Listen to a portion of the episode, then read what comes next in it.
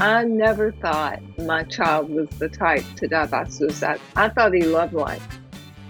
Hello, this is Al Levin, the creator and host of The Depression Files.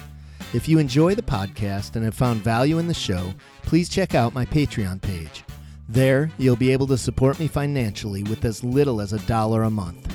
Your support will help me offset the cost of the podcast hosting site, maintain and update my equipment, and support the amount of time that it takes in order to produce the show. You can find my Patreon page at patreon.com slash the depression files. That's Patreon, P-A-T-R-E-O-N dot com slash the depression files. In addition, it would help me out greatly if you could take a minute to rate and review the show. Thank you for considering to support me in these ways. And now to the show.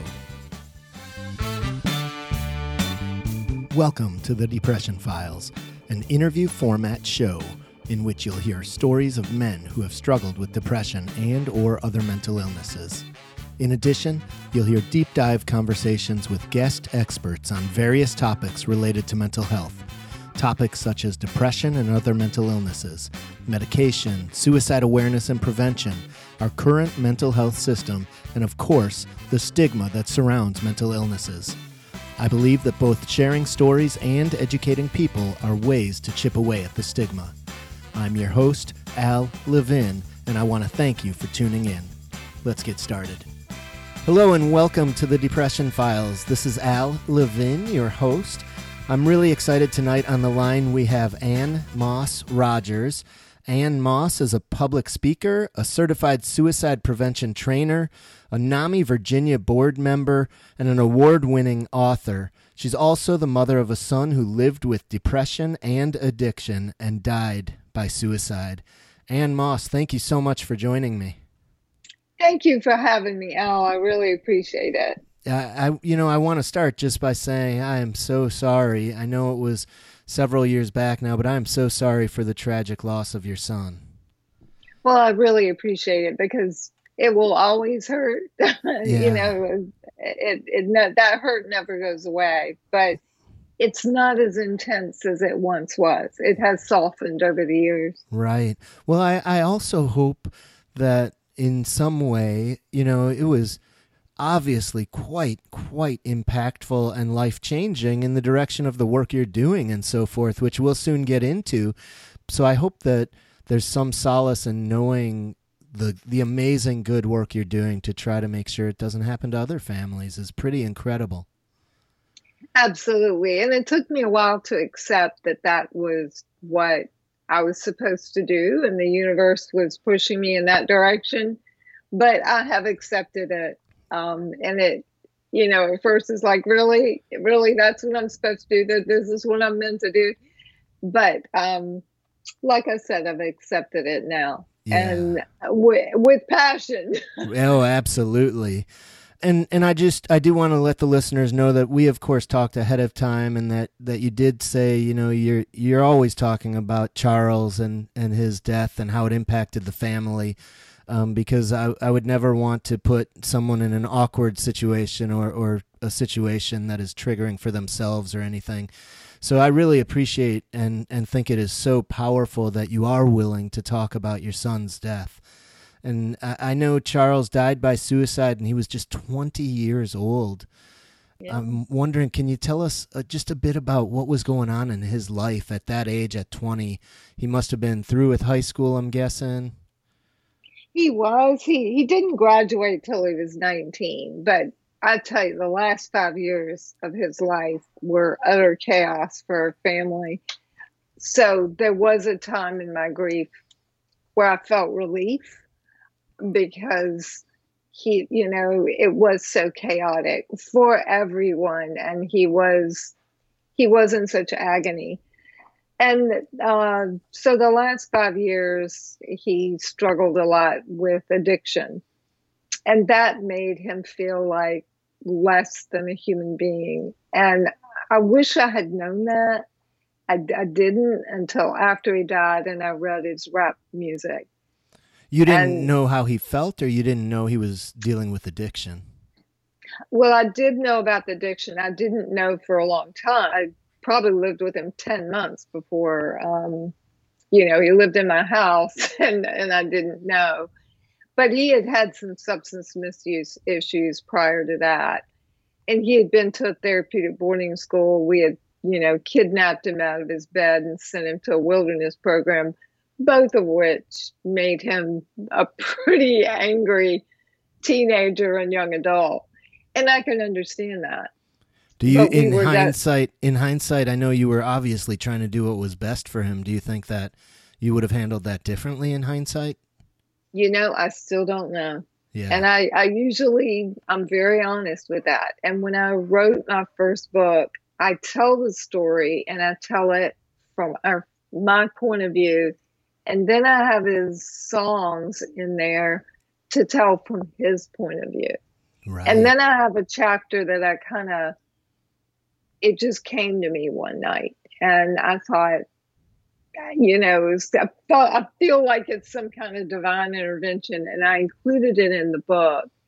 Awesome. Kind of the reason that that he would have told me if he had written this this note to me because I wanted people to understand the story from his point of view as well. Right. So that they understood the, from the family's point of view, but from the person that suffered, you know, the depression as well.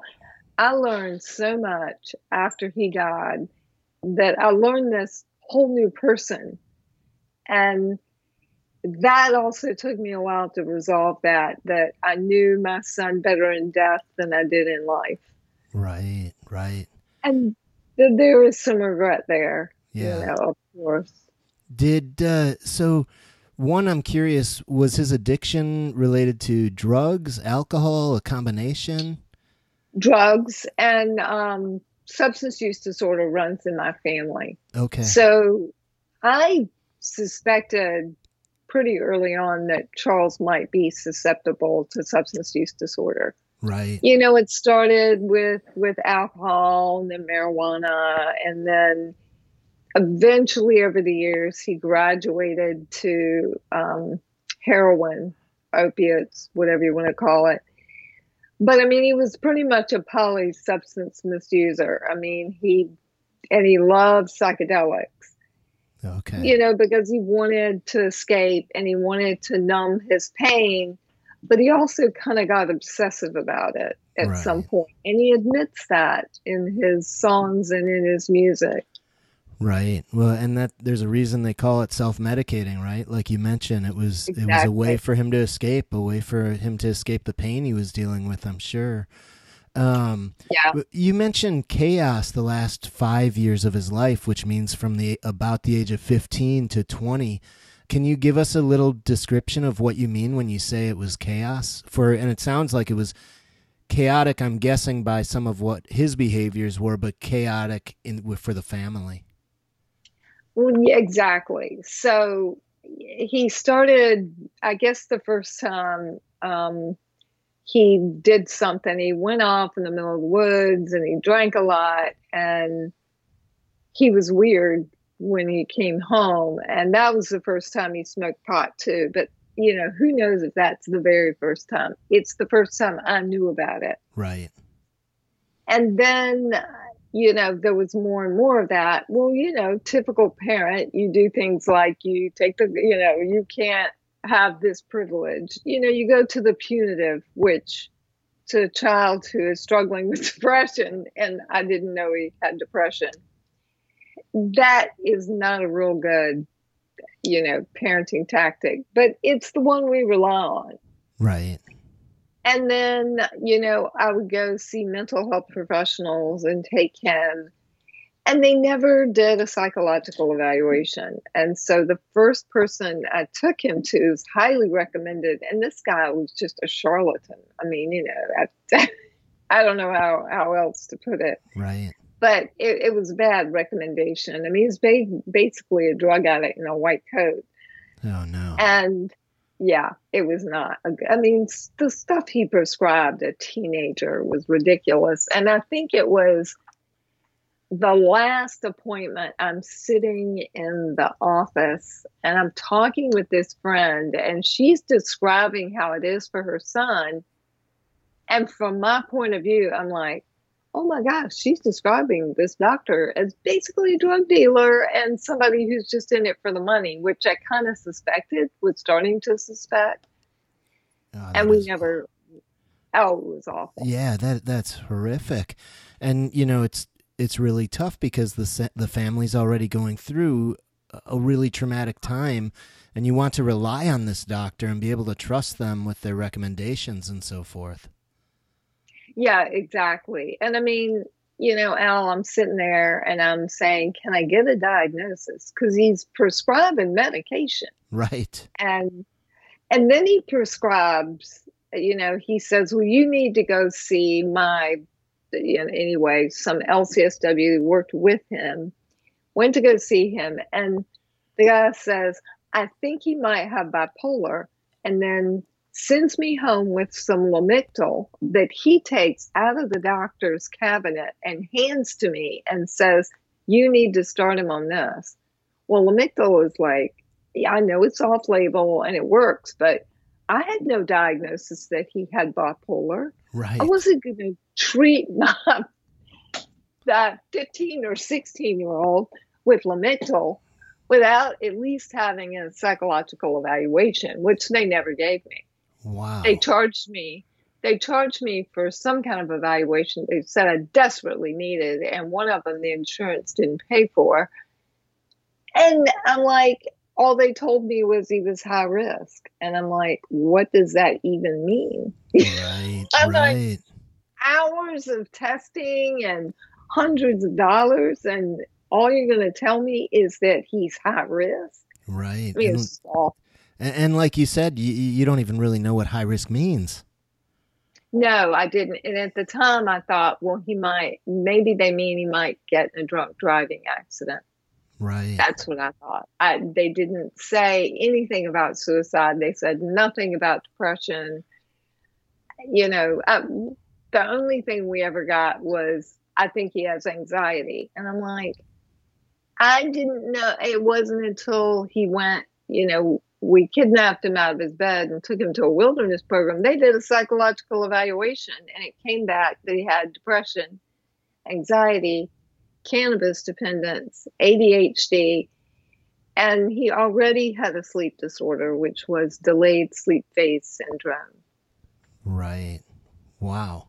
So eventually you got an accurate uh, diagnosis eventually. Yeah. But you know what, Al? That would have cost me $50 copay. I mean, had I just been able to ask for it by the phrase psychological evaluation. Right. And another thing I kept asking for was support groups, and nobody ever gave me a support group. And I mean, I must have asked four counselors. I'm like, why wouldn't you have that information? And right. why wouldn't you share it if you did? You were looking for actually, a support group for Charles or for, for yourself? Us, for the family. For ourselves. Yeah. I mean, you know, you're going through this. Absolutely. And it's the first thing I tell families now is don't don't think that you need to send off your loved one to go get fixed. You have to adjust. You have to get educated. Just like if your child had diabetes, you would have to adjust the family diet or right. you know there would have to be adjustments within the family made to accommodate somebody with some issues yeah, you know? absolutely. And, and, the first organization that comes to my mind is the the board you sit on which is nami because i know nami has some fantastic courses for families and for those struggling. I know they are not a direct service provider, but offer a lot of education and support to families. Oh, that yeah, they actually are a direct provider, one of the few. Yeah. So they have a they have a course called Family to Family, and right. that's an eight. It used to be twelve weeks, now it's eight weeks, and yeah. I, I took that after he died. Right. I never found out about it. Nobody ever told me about it. Wow. Now I did go to Families Anonymous because I found that for a support group because I could have gone to a mental health support group or I could have gone to uh, Families Anonymous, and I ended up at Families Anonymous. Mm-hmm. So, so, you know, you described some of the chaos of him just kind of coming in and acting odd and so forth. Uh, I'm guessing. I mean, he was in high school at the time, probably, and w- was he getting up and going to school? And how? What was school like? And were you hearing from school? Well- and was he getting any support at school? No, uh, not really. I mean, so when we say chaos, so sometimes he would come in and he would be high on God knows what substance, Right. and it was was scary because you know he'd have robotic movements, which is robo tripping. I would find out later, or he would fall asleep in front of me, and that would be the opiates. Um, you know, I would run into him in the middle of the night when I got up to check on, okay, I'm hearing a noise, and he'd be all bleary eyed and, and wobbly and very strange.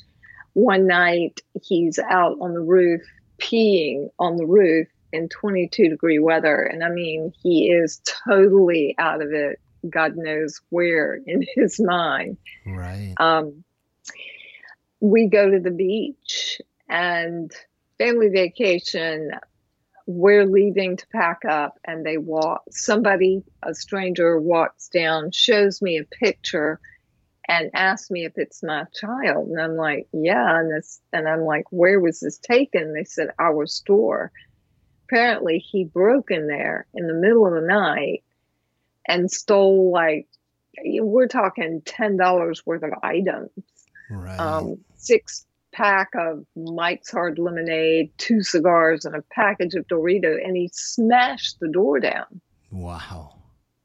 And he goes to jail, and he would, had mixed his sleep medication with um, alcohol. And his counselor told me, he said that he probably doesn't remember. He said he he was out of his mind, and he was, and you can see it on the tape. Um, so there were, you know, the police were showing up on my porch for one reason or another. You know, it's just constant, and you know, car accidents in the middle of the night totaled the car, and then he was behaving recklessly and. Meanwhile, he'd be going to school and he had a panic attack one day at school and they suspended him. And Al, he's standing there crying, saying, I want to talk to my mother. He's not hitting anyone, he's not threatening anyone. Right. Wow. Oh my gosh. I mean, the school did not, they had the zero tolerance policy. And, A- you know, we zero po- actually, zero tolerance for children who are struggling and suffering. Apparently. absolutely. Wow. Yeah, I mean, wow. this was like a 70s juvenile detention center. I've never, I, I found my allies there, let's put it that way. Yeah. And they tried to work around an administration that was not open. You know, it was all about the scores and looking good. Right. Right. And Charles wasn't making him look good. I mean, he was brilliant, but he wasn't making him look good. So therefore, any way we can kind of push anybody like that out the door, you know, they would take that opportunity to do so. Right. That was a public school. It was a public school. Wow. And he ended up going to boarding school. And we didn't have a boarding school bank account, but our home equity loan did. Oh my goodness. Wow. So along with his uh, substance abuse, uh, I would imagine his depression, did depression just continue to spiral downward? It did. So I didn't know about the depression until we got the uh, diagnosis in wilderness. So he was 17 before we got that diagnosis. Okay. And, you know, he didn't present that way. So they got all these pictures. They show these sad teenagers. Well, that's not what I saw. I saw a hyper social teenager. And in Charles's case, he was always afraid to be alone. So he's always asking for spend the nights and I want this person to spend the night or stay for dinner. And then he'd keep him up all night because he didn't sleep. I mean, all night long. Wow. Oh my gosh, the child just was going 24 7. I mean, I've never, and he didn't have bipolar.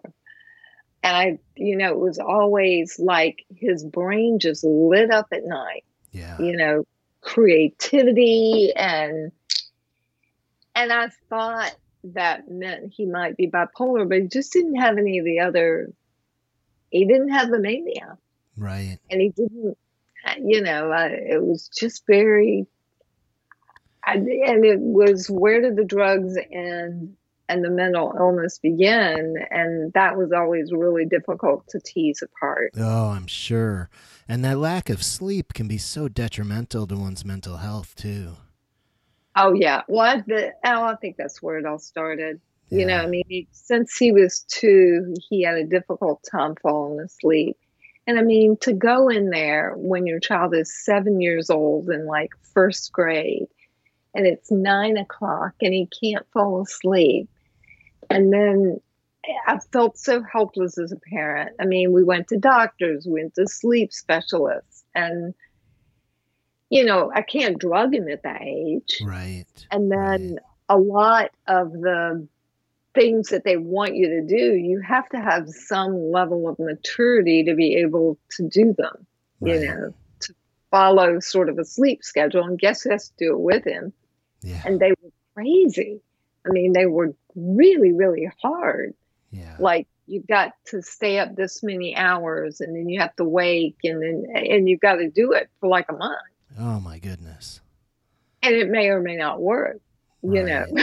so you've done all that, and then there's, but there was no way I could get him to do it because right. he was so young. Yeah, yeah. So at 17, though, he was diagnosed with depression. Was he then uh, getting some type of psychological support with a therapist, or what? What types of things were going on as far as trying to support him? Because I know you were uh, obviously doing quite a bit Right. So he was first in wilderness and they got a lot of therapeutic support there. And we had a really great counselor there. And then he went to this therapeutic boarding school and he was not happy about going, but he had a therapist named Rochelle. And oh my gosh, they got along really, really well. So he did have a lot of really good therapeutic support there. And he also had good therapeutic support at the next boarding school. It was once he came home, they kind of expect, you know, the teenager to make an appointment and drive there and show up for an appointment. This kid who's got ADHD. And. I mean, I can't even get him to turn in his homework. Right. So right. unless, you know, I drove him there and waited there, you know, at some point there has to be a willingness for him to go. And I wasn't I can't make him want therapy. Yeah, I find that age is so difficult to deal with because you, you yeah, he, I mean, he's not a minor anymore at 19, 20. And like you said, if he refuses, it's pretty tough to force it upon him. So it's like he, he came out of this really structured environment that was school and therapy and structured and supportive of him and then all of a sudden he's at home and sounds like the wheels just kind of came off. Yeah but he was pretty jaded on the system at this point because we live in richmond virginia and before he left anytime we went and got support there was a good dose of humiliation to go with it you know, like we went to a psychiatrist, we waited six months to get the appointment.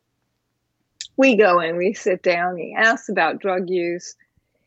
And I mean, we couldn't deny it. Right. Uh, you know.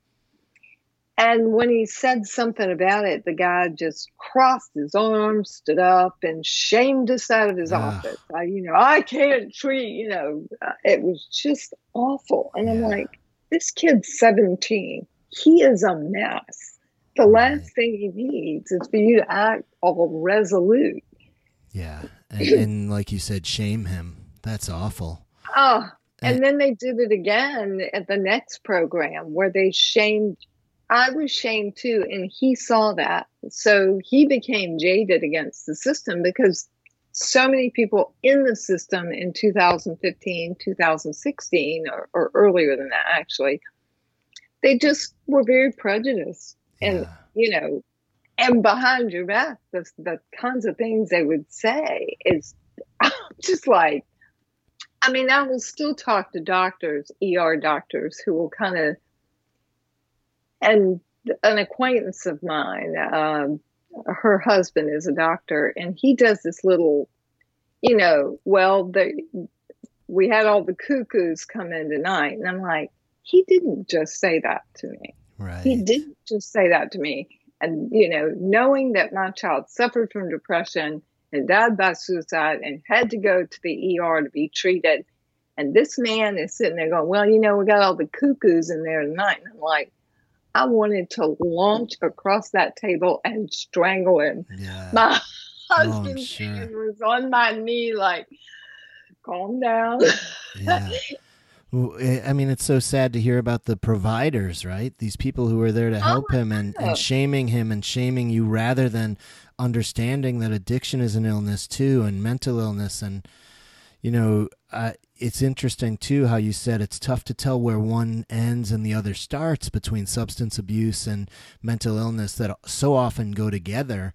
And my understanding is that most dual programs really try to eliminate the drugs and alcohol from your system before they kind of attack the mental illness because you really have to be clear headed and have a clear head to be able to deal with what's going on mentally and and to get that out of your system to know that it's not the drugs and alcohol impacting you now because you're finally clean. Now we can address the mental health Yeah, well, I think our kids today have underdeveloped coping skills to begin with.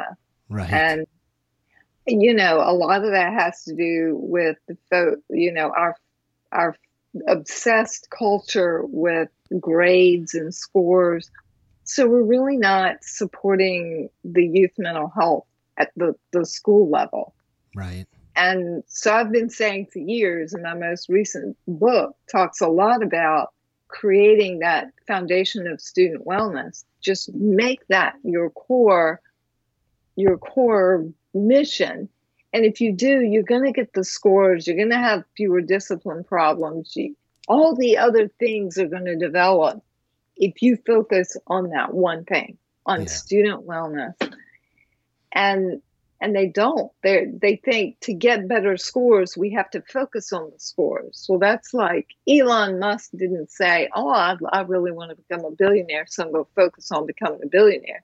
He focused on his passion and what he loved, and he happened to become a billionaire in the process. Right, right.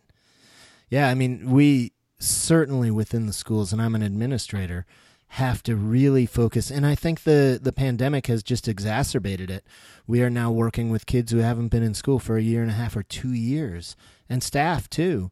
And the Oh, yeah. mental health needs are are outrageous, right? And the the mm-hmm. challenges the kids have with just identify just emotional intelligence identifying their emotions understanding the emotions and knowing how to get centered again if you are dysregulated and knowing like it's okay to be angry and mad but let's recognize that and figure out what tools you have in your personal tool belt to to get you calmed and ready to learn again Right. Well, I talked to so many teachers who had been through the suicide of a student and had just completely redone their own curriculum where they teach the material in a way that embeds a lot of critical thinking and connection and belonging and, you know, stories along the margins that allow students to have their voices and allow them to understand you know, uh, talk about their mental health. You know, they would do things like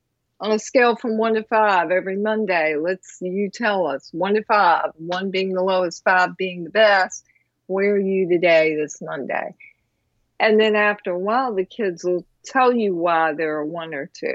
yep And Yeah. then they start to make connections in the classroom because that connection and that belonging makes them feel included and makes them, you know, want to learn the material. right And then little mindfulness skills, you know, we can embed those into the curriculum we already have. oh some of these, absolutely yes some of these ideas were so simple, yeah so simple. Yeah, we've brought a great deal of that into the schools I've been in, where we we had all of our teachers trained around mindfulness and mindful movement. It was called, and we had coaches come in to work with the kids and to train the teachers while they were doing it. Yeah, it's all it is very that. very important stuff. Um, I would love to to get back to Charles though. So Charles, you had him at a boarding school, right? And then he came home, and it sounds like he, He was was unable to. It was a challenge, right, to try to get him to It to, was. to go to You know, therapy. it was kind of like when he was in school, the therapist kind of came to them, and then you know, third period was when he went to the therapist. So it's kind of embedded in the day. Right. But when he came home, we couldn't replicate anything like that. Oh no way. Yeah. And then, you know, all I saw was this unmotivated child. And, you know, we needed to help him find a purpose.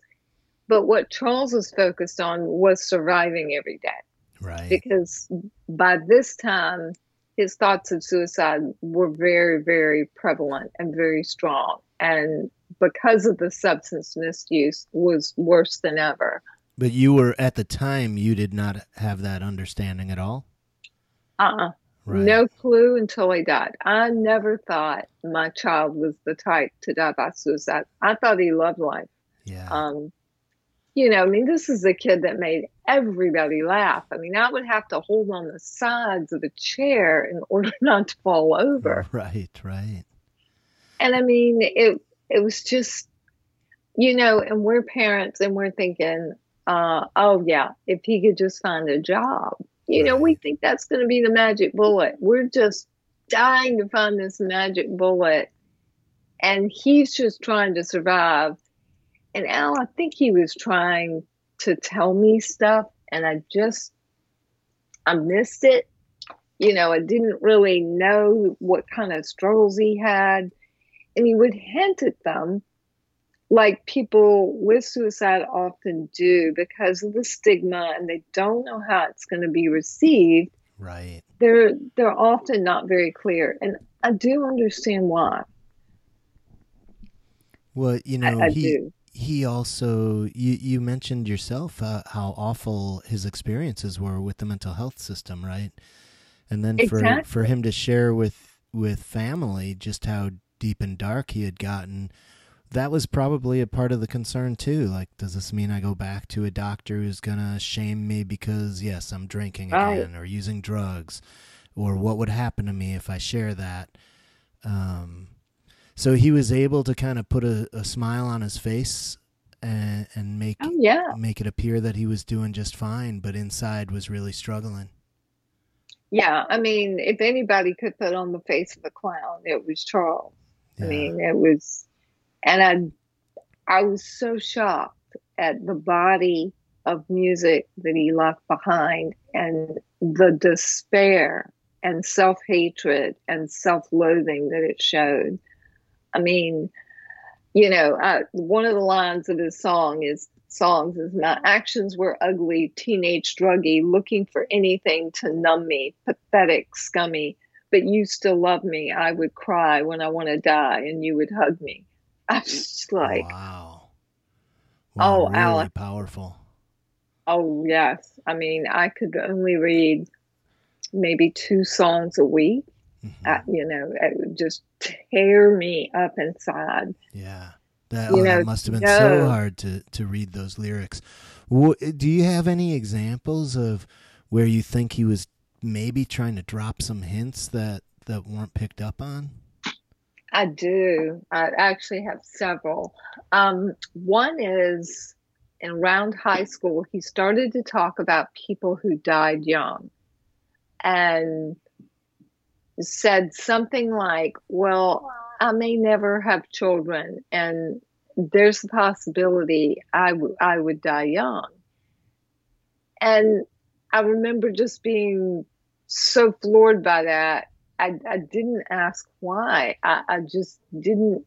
I was just so floored and so stunned, you know, that I should have said, "Well, why would you say that?" You know, Right. and and I should have said it in a way that was empathetic and kind and not any way accusatory. Yeah. And then before he died, he posted on social media, if I died, no one would notice for 30 days. And I mean, that's a classic, classic line of suicidal thinking. But it wasn't, you know, if it's not on your radar, yeah. you don't know that. Right. And even a comment about dying early. I mean, you'd never know that maybe he had just heard about other illnesses that kids were, were getting or accidents. There are so many things that probably go through one's mind other than, especially a kid who seems so jovial and happy, thinking about it being a, a eluding to suicide at all. Oh, I know. And then there was early on one night, there was a, a medication they tried on him, and they should have never given him this. I found out later, uh, and they were like, they gave a teenager this medication. It was from that first doctor. And it, he acted very strange that morning. And about a week later, he comes downstairs and he wants to talk to me. And he goes, remember that morning? And I, I said, yeah. And he, and I said, you were really tough to get to school that day. And he goes, well, I took a lot of pills and then I, I don't think I wanted to get up the next day. And I was stunned, but I said, oh honey i'm so sorry. Tell me more about about that. You know inside i'm dying inside but you know i i did ask him and i did listen. But you know i thought oh you know we skirt we we got through this. Thank god he's still okay. And i didn't know whether to call that a suicide attempt or not so I asked the next time we were at the psychiatrist, and we were in there together, and we're sitting on the sofa, and I asked, "Well, is this a suicide attempt?" And and how and um, Charles kind of chimed in and, and added his, and we're both staring at the guy. And then he just looks down his notes, and then he looks up and starts talking about something else. Wow! I mean, it was like he glazed right over it. And I'm like, oh, he must not have answered that because it's not a problem. You know, it, it's that's right. not what it was. But my son had attempted suicide. And I have since been listening to the radio. I guess it was doctor radio. And I heard somebody, you know, explaining that same thing to the psychiatrist. And I'm like, yes, yes, considered an attempt because that is one of the number one indicators for someone dying by suicide is having a previous attempt. Right. Yep, absolutely. And I just didn't know how to define that. And then I thought, well, it's because of the medication, so it doesn't count, you know, which yeah. is crazy. Well, I would imagine as a parent, there's a bit of denial too, right? And, and mm-hmm. not not wanting it to be the case that your son just tried to die by suicide. Well, you, you know, as a parent, you're looking at their life going, you know what, you have it reasonably well here. You know, you've right. got a boy, you, you've got a roof over your head, you have friends, you're happy.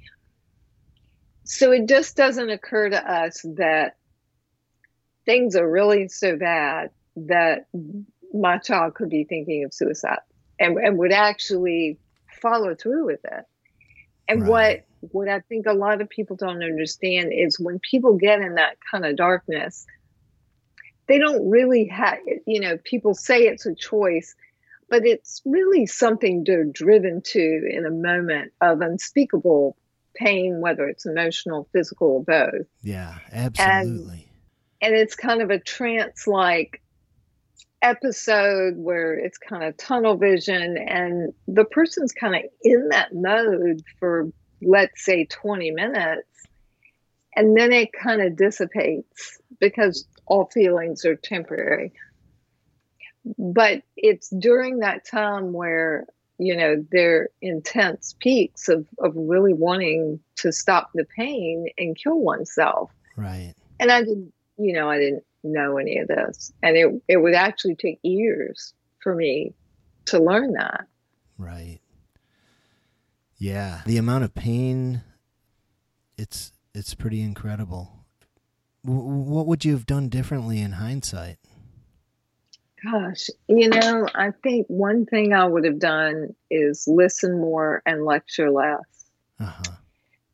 And another thing I would have done is I would have said, as much as I want you to get well, I love you even if you don't.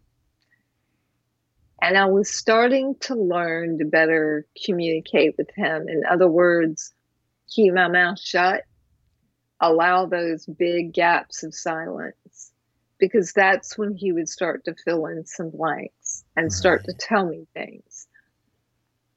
And that was through my uh, support groups that I was learning that kind of communication. And I was reading a lot of the pamphlets and I was really practicing and focusing on that. And it was kind of like right when I got good at it was right before he died. And then that, you know, I just feel like I, I was just, I was just getting good at it. And, and now, now you've left us and and I I can't get it back anymore. Right, right.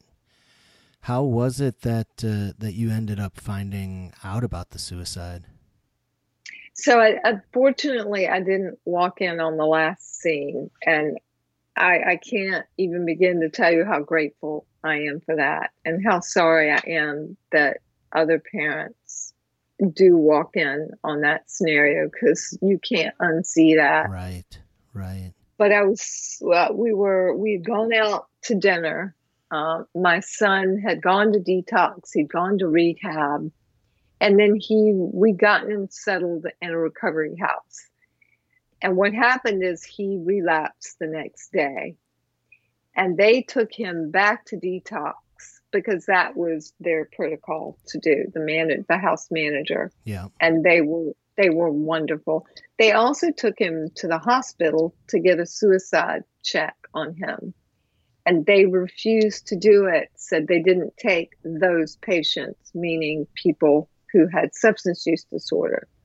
Wow. So they they refused to do a you know a suicide assessment because he was you know addicted to heroin and which is still unbelievable to me. Yeah and so he goes to detox. He walks out for two weeks. We didn't know where he was. And we go out to dinner one night and we are struggling because we hadn't heard from him that day. And I was, my red alert was up. I knew something was wrong.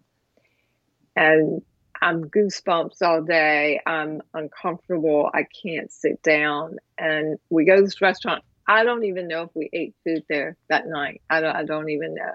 But we did order something and I don't I don't know where it went.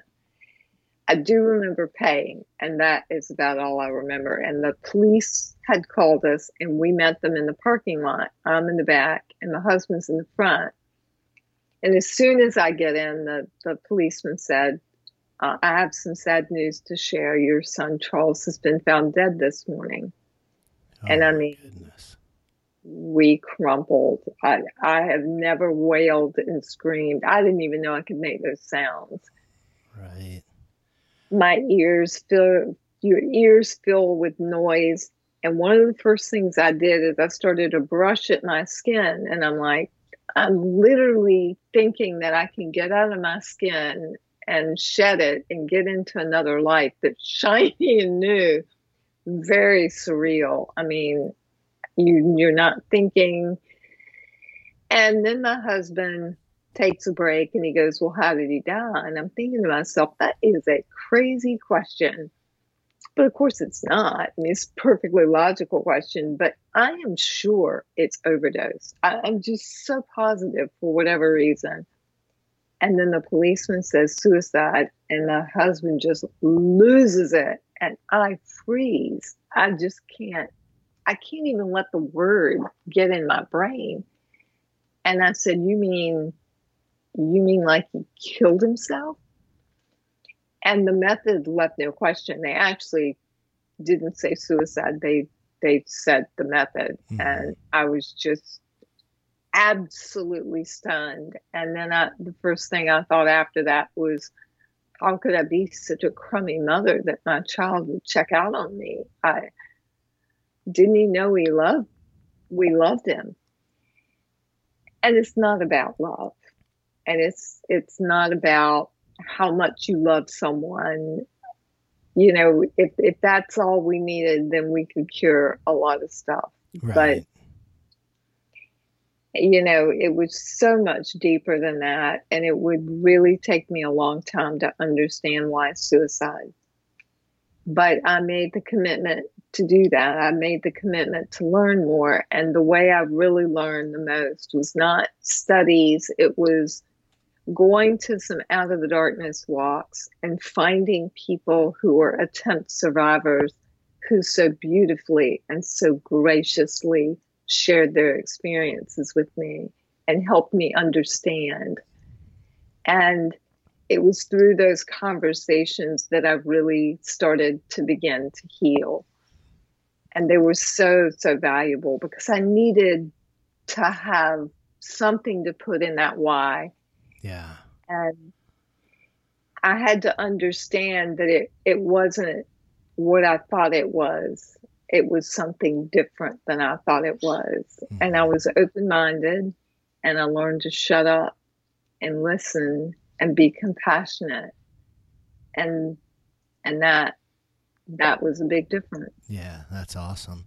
Well, again, I'm so sorry for the loss of Charles. I think, um, you know, something you mentioned earlier, and I wanted to to chime in about it was that you don't think it's a choice. And I have to say, as somebody who was suicidal, like it, it I, I, it is not about a choice to die by suicide because, first of all, I know from the depths of depression that I was in that my mind wasn't even functioning properly. My cognition was not there, my memory, my focus, you know. So I think many times, most of the times probably, that somebody attempts suicide or dies by suicide, they have pretty much a, a brain that is ill, right? And it's not functioning oh, yeah. properly. And it's not like they're they're making a choice and a decision. If they are working with an ill brain, with a mental illness, and they're not able to think right. I think there is an incredible feeling for many. For me, it was definitely a feeling of being a burden. You know, feeling like right. like everybody would be better off without me here, um, because that's what depression does to you, and that's what the the depths that it, it can bring you to. Um, but I also wanted to say I think it's awesome that you had conversations with suicide attempt survivors who were able to shed a light for you, and I think that's those are some people that I don't know, and I could be wrong, but I don't know if we've tapped into that population enough to learn more about yeah. suicide to help us with our prevention work. Well, back then, they were considered too delicate to talk about it, and which is ridiculous. But so I wasn't finding a lot of data, and that's why I'm like, well, forget it. I'm going to this out of the darkness walk. And I would just start conversations with people. And I wasn't, you know, meddling, but they freely shared their story with me. I mean, they were already at an out of the darkness walk. So yeah, they absolutely. were already sort of ready to talk about it. For sure. Yeah. now you see more stories now. Right. And we're starting to tap into that more. But I'm like, why are we not asking the people yeah. that are struggling with this? And I started doing a lot of online work where they came to me and they put comments, and I, I did a lot of articles based on search engine optimization so that right. they would find them in Google. Yeah. And I learned, oh my, I, I bet I've answered tens of thousands of people who've been struggling all over the world now. Yeah, that's amazing. And, you know, I would say, of course, there is a time where it's too delicate, right? If it's fresh and it was a six months ago, three months ago suicide attempt, they probably aren't right. willing to talk about it. Somebody who's moved mm-hmm. beyond and has been working at getting healthy and it's a year out or further, it probably depends, varies person by person. But and It the, does. and the same thing I say for sharing just a story about living with depression, you know. I always say like when the time is right, I think it's incredibly important to share those stories if you can and when the time is It right. is. Um, because I think it helps others be able to understand they aren't alone, realize they can reach out for help, um, get over the stigma and the shame that is so powerful. Um, so tell us, you I know you wrote an article that kind of described what happened with the family after the death of Charles. I did. I wrote an article that was, um, let's see, let me think of the name of it. Honoring my son who died by suicide is not the end of my story. And it took me five months to write that article. So after he died, I would, you know, go back and do normal life things as hard as that was. But, you know, I still had to feed my family, right? So I had to go to the grocery store. And I would run into people and I would talk about my child and they would cut me off mid sentence. And I would try to talk about him again and the same thing would happen. Well, that just pissed me off. Yeah, they were just I'm like- too too frightened to engage in a conversation about it. yes, Right. it's fear. It's all based on fear. Yeah. Like, or they're going to remind me, or they don't know what to say. Right. It's, it's all, you know, Yeah. when I talk to people now about I want to talk to my friend, they are nervous. And this this can be a friend that they've been friends with for a long time. Right. They're they're really nervous because it just feels so big and and they don't know how to walk into somebody else's pain like that Right. and and just be there. It's and people feel really helpless. So and you had a question and I, I got off on a tangent. Yeah. Uh, well, you were talking about engaging people around the conversation. This had to do with the article Oh, the that article. you had written. Yeah. So I wrote the article. I felt real good about it. It took me five months to make it like, you know, I went through angry phase, a bitter phase, you know, and you you can't send an article like that. But you know what? Writing that article helped me identify those phases. It helped me through those phases. And I was even able to laugh at myself sometimes. I send it in at after five months and then I felt so, so good. And then they call me two months later to tell me it's published and how honored she is. And I'm not listening because I am starting to panic, just going, Oh my gosh, I've written this story. I've told no one, Al, not my husband, not my mother, not my business partner. It's going to be on the front page of the newspaper. And I'm oh like, my goodness. oh holy oh holy heck what am i going to do so I, I pulled to the side of the road i did some breathing exercise so i wouldn't like you know have a complete panic heart attack in my car Right. and then i'm like you know what everyone knows me they know me i'm a bold person i've always been that way it's not going to be a huge surprise and i just need to tell my loved ones and then I need to share it, and then I just need to cut off all electronics and go on a long hike with my dog Right. and leave the social media alone for at least 24 hours. Yeah. And my biggest fear was that no one would read it and it would feel like I had buried his memory all over again. But that's not what happened. It went viral. This Wow. little article in this little newspaper in Richmond, Virginia, 2,000 comments from all over the world. I mean, it was trending for weeks and weeks and weeks. I, it was just incredible. that is amazing. That's really it cool. was. So, you know, one thing I want to come back to is you mentioned all these different phases of your emotions that you went through that you were able to get get out through your writing. I'm curious and you may not be even be able to answer this cuz I'm not sure if you've dealt with death in any other ways, but I would Oh, yeah. I've, I've always thought that grieving the death of somebody who's died by suicide must be so much more complicated than grieving for somebody who's passed away of a natural cause. You know, I would never say to another parent that my loss hurts more Right. than because there you it can't hurt more, right? I Right. mean, there's That I no way understand, hurt more.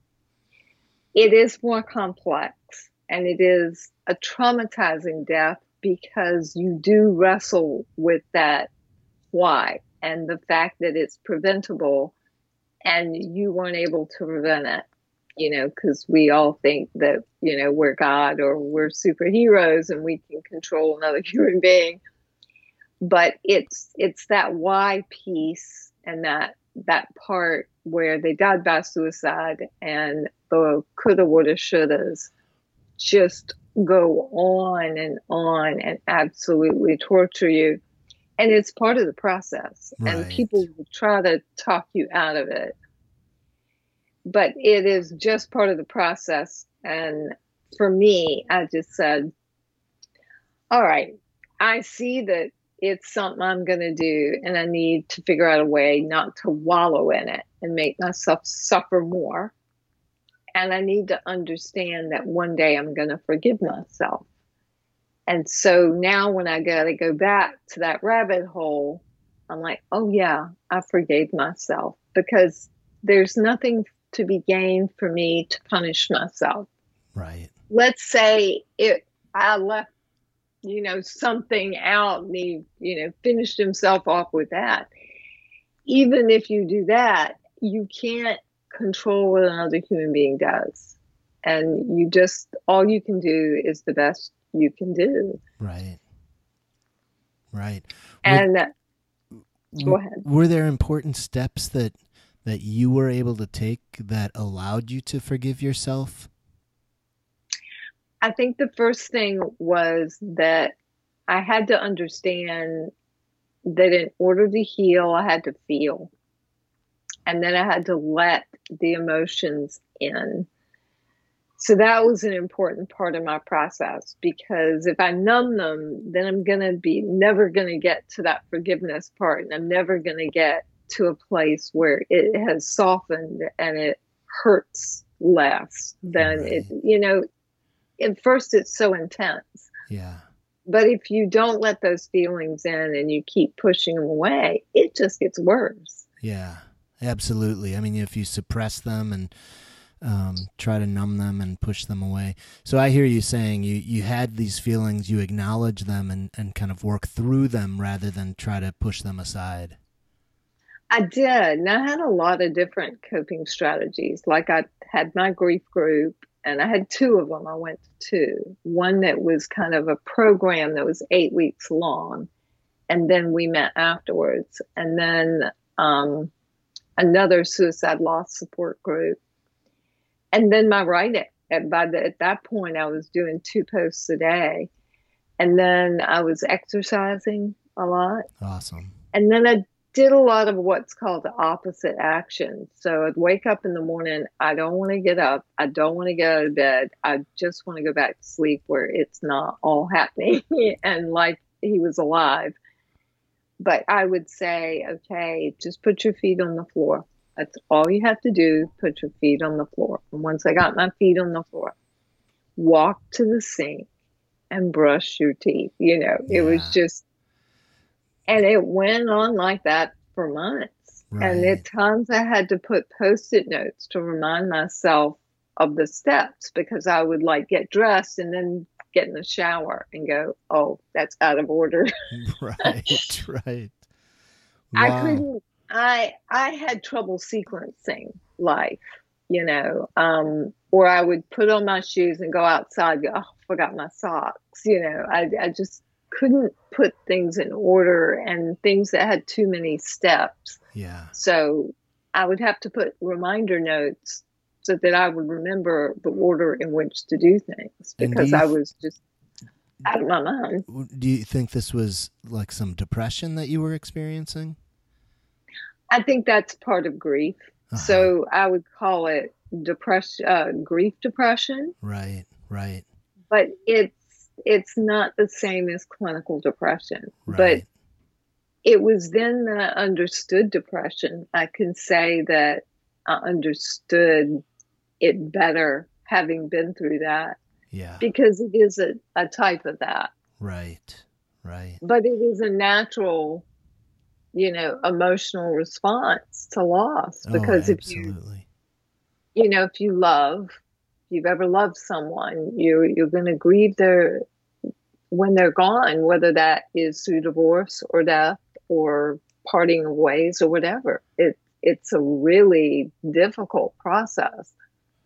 Yeah, and again, I think it's it must be so much more difficult and complex around suicide than, you know, like my father passed away and I had experienced two major bouts of depression in my life and I was so thankful I didn't have a major depressive bout when my father passed away. I was clearly sad, but it was nothing like the depression I had experienced.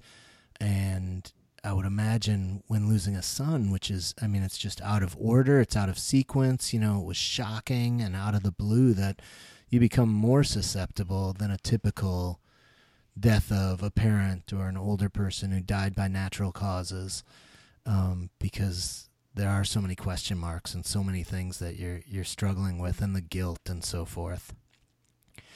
So Well, that someone who loses a loved one to suicide is at higher risk for suicide.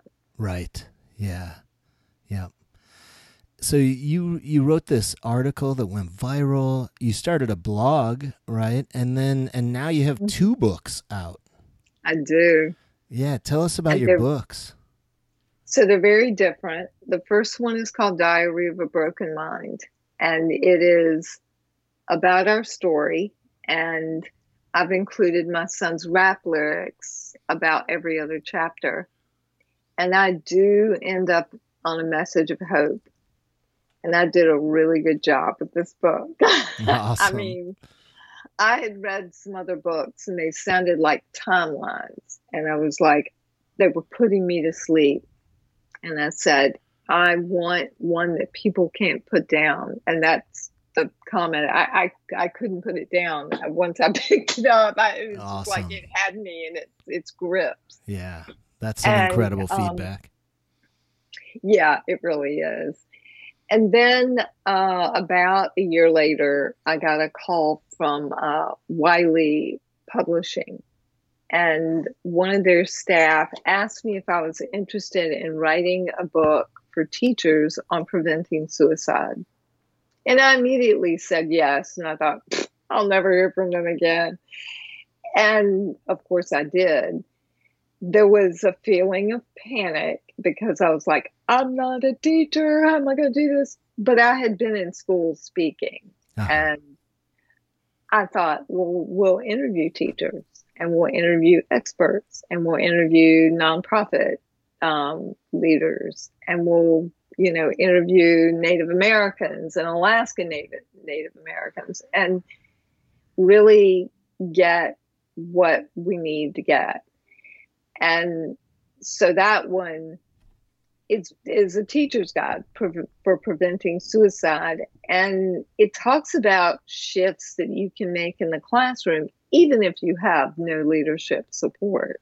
Like right. you know, you can do this. You're the teacher. You can do this in your classroom, and you can shift your curriculum to integrate these strategies for problem solving and actually at the same time give yourself some agency and your children some agency because this kind of test taking and pressure for scores and now it's you know everybody's focused on the loss of learning and it's like if you just focus on student you know student wellness that would come back you know Right. and uh, we shared a lot of voices of lived experience. Uh, my co writer, Kim O'Brien, had done a study of teenagers with lived experience, and their voices were included. Wow. so that cool. was a big part of the book is including those very very important and beautiful voices. And then i had a lot from the blog and finally felt like i had somewhere to put all this this information and these comments and this data. And but it's it's a very personal practical book. So we didn't want it to be all statistics and dry learning. You know there is you know definitions that we have in there but i have worksheets and um, if a child comes back to school after losing a parent to suicide, how should that be handled? Um, how how do you start a mental wellness club at your school? You know, this is how this school did it, but you can also go with this nonprofit, and they already have a built-in, you know, mental wellness curriculum. Right. Wow, that's really and really cool. A lot of diversity and inclusion included in this book, like you know, okay, here's what the grief looks like from my white lens. Right. but here's what grief looks like uh, from the lens of an Alaska Native. You know, here's what they do, and here's what they do in their area to manage the grief. So we talk about prevention, intervention, and postvention. Okay. And then also about the teachers. You know, I, you could lose a teacher and you could also, you know, what do you do about that empty desk syndrome? So we have a chapter dedicated to the empty desk syndrome as right. well. Wow. Sounds incredible. So I, I also I want to ask you, you know, one of the things that really uh, intrigued me that you have been doing is you have a really unusual creative strategy to essentially lure, and I don't mean it in a bad way, but to get people to your articles where you give hope and so forth. And uh, I think it was an incredible idea. And can you share with us what you do to get people to your websites that that offer hope? So it started with uh, um, I wrote something, and a young lady named Lauren um, read the article, and she said, you know, two days ago, I thought, thought about taking my life, but I've read this and now I've asked my parents for help. So, what that article did was validate what she already wanted to do, which was tell someone. And at the same time, I looked at my son's death certificate, and at the bottom was written how he made his instrument of death. And I'm like, how did he do that? He was no engineer. I mean, he was smart, but you know, he right. couldn't. He wasn't a Lego kid. Let's put it that way. And I'm like, how did he put this together? How did he know? And I'm like, oh my God, he Googled it. He Googled it. So I took the phrase I thought he looked up, and then I Googled it and went, oh my gosh, there were videos with instructions. And I thought, I have to compete with those pages. So I wrote an article with that title and at first I just had the phone numbers on there. And then phone numbers to reach out for support. Right. Okay. Over the years, I've changed it from just hotlines and I've, I've added like Australia because a lot of people from UK, Australia, India, Malaysia, all over, uh, LGBTQ, the deaf and hard of hearing. So I've added those.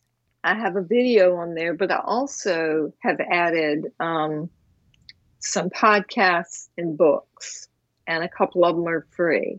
And what I see in my statistics is people click on those resources and they order them because what I've found out after a while is people want to tell, they want to get better. They don't want to die by suicide when they're out of that episode. And it's frightening. It's so scary. And it it just brings me a lot of joy to see the fact that they go for the resources and then other people will read things on the site and then they'll leave a comment um, and then i answer the comment and i've had people now come back two or three years later and go, you know, in a vast and caring world, I left a com- I left a comment on after a terrible Google search on your site, and you answered me. Right. And right. that's all I needed to bring myself out of the darkness. And what it is is called search engine optimization and content marketing. I did this for decades for dentists. I did it for orthopedic surgeons. I did it for, uh, you know, a diamond dealer and a plumber. And I'm like, you know, if I can help plumbers get leads online, then I can save lives with this method too. And now I have, you know, dozens of articles that rank number one on Google and people find them. You know, how do you tell your parent you want to die? How do you tell someone you want to die? I just want to stop the pain. I mean, all sorts of things. How do you help a friend who is cutting?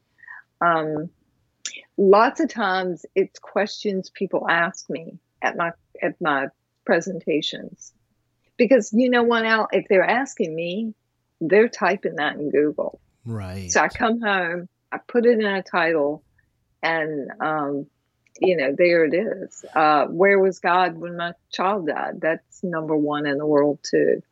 Right.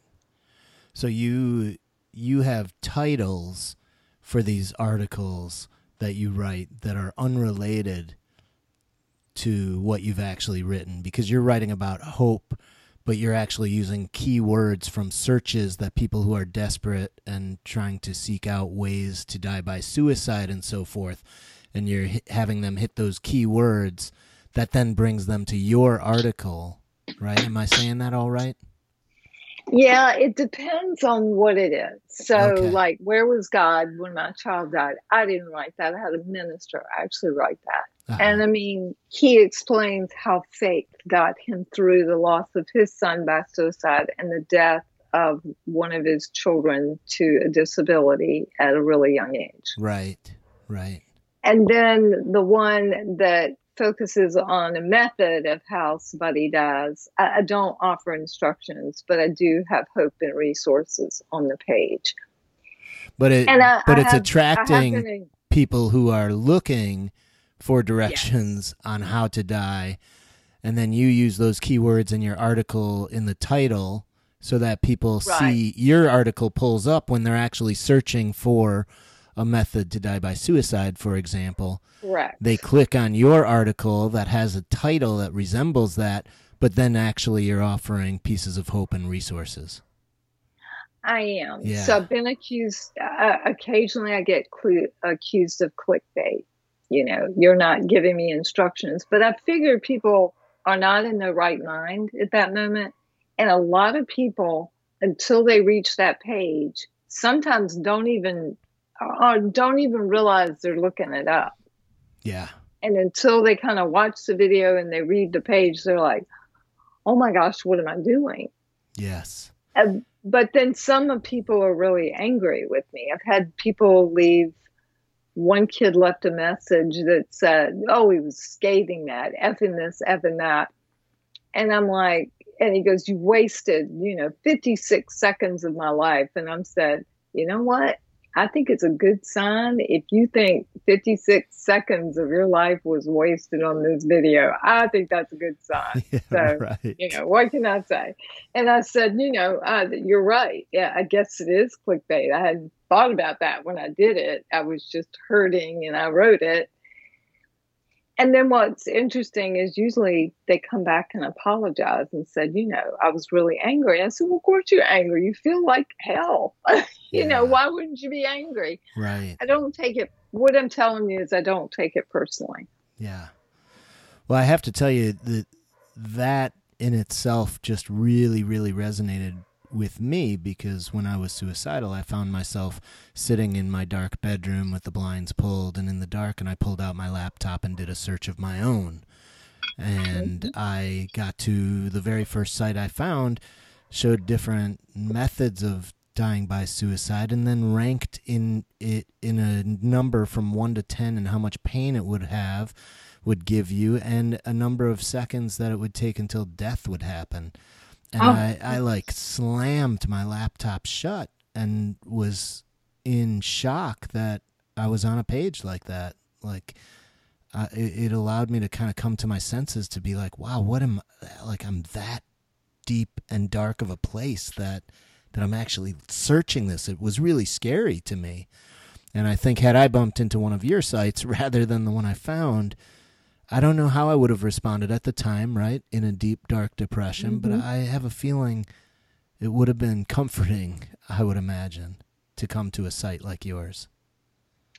Well, noticing now how much longer they spend on the page than even just a year ago. Um, like I added something um, a friend of mine, Jonathan Singer, who is a um, has a, a different podcast for social workers, did an interview with Kevin Hines and two of his buddies, and they all struggle with suicidal ideation. And it it's a podcast that talks about, you know, men and what do you do about this. And I've noticed a lot of people clicking on that and going to it for a resource, you know, because they're men and they want to hear how other men are dealing with things. Right. And and then the books, there's one that said, um, how do you how do you stay alive when your your brain wants to kill you? Wow. And you know, it's like two dollars. And there's another one that's free on Kindle that's very popular that has a lot of downloads for that and I, I see in the statistics that they they click on the hotlines i mean every single day right so i know people are looking for help and resources and they want to know how to feel better yeah absolutely well you're doing incredible work you have a couple of websites as well that people can find out more about you and the work you're doing I do. Emotionallynaked.com is one. Um, and then annemossrogers.com is my professional speaker site. And it's just a one page site. Okay. And then Emotionally Naked has like thousands of pages, uh, thousands of articles now. Is that um, where your blog is? And are you continuing with the blog even though you've published two books? Uh, yeah, so okay. I, I publish probably one or two blog posts a week, and then I write my tribe. I have about 7,000 subscribers, and I write, you know, them an email, and it comes every Tuesday morning. Wow, fantastic. Yeah. So, uh, so if people want to find out more, again, that's emotionallynaked.com and annemossrogers.com, and I'll put both of those in the notes for the show. That's awesome. And uh, Anne Moss, I'd love to ask you before we wrap up. Um, I try to end every show this way and asking you for the, the most significant tip or piece of advice that you could give if somebody listening to the show right now is struggling with maybe depression or or somebody who has a family member like a, a son or a daughter who's struggling with depression what piece of advice would you give them I think if you've got a family member that's struggling, I think being more empathic, listen more and lecture less. You know, don't try to fix it. Don't try to say, you know, life is so sunny. You really need to listen and ask questions and say, tell me more. Tell me why you feel this way. And and really offer support and, and go get that support and education for yourself. Yeah. For those struggling, I think the big thing is it's just keep working at it. It it's not something that happens overnight to to get better, but recovery is not only possible, it is probable. Yeah. I mean, more people survive and thrive than than the opposite. Yeah. And the beautiful stories now that I get from people two and three years out that I met that were just in such despair, and I thought this is impossible. Uh, you know, me just emailing them back and forth, it's just not going to do anything. And they're thriving and doing beautiful, wonderful things. And that's just so rewarding. So it is possible. Yeah. It is. That's awesome, awesome advice for both scenarios. And I like how you included make sure you get help for yourself if you're dealing with a family member, right? That's really important. If you aren't taking care of yourself, you can't help the family member. I'm big I'm big into finding support whether you're struggling or whether you're a family member with somebody struggling yeah. is you have got to have that support group of people that understand what what it's like. Absolutely, I, I love support groups too, and I think that's an, another great piece you've mentioned. Well, Anne Moss, I want to thank you so much for the incredible work you're doing. You're clearly saving lives on a regular basis, and uh, I want to thank you for for being so bold and courageous to share your son's story and to help grow others through your story and the story of Charles. And I also want to thank you finally for for taking the time to be here on the Depression Files. I really really appreciate it. Well, thank you so much. And thank you for men- mentioning my son, Charles, and his name and everything. I love you for that. absolutely. Absolutely. Well, thank you again, Anne Moss, and uh, make sure you stay healthy. I'll do that. Okay. Thank you for listening to the Depression Files. Please know that if you are currently suffering from depression and are experiencing thoughts of suicide, please reach out for help. In the U.S., you can text 741741 to connect with a trained crisis counselor, or you can go to suicide.org for a list of international suicide hotlines. If you're a man who has experienced depression or any other mental illness and would like to be interviewed for the show, or if you'd simply like to suggest a topic, please reach out to me on Twitter at allevin18 or email me at thedepressionfiles at gmail.com. Thank you again for listening to The Depression Files.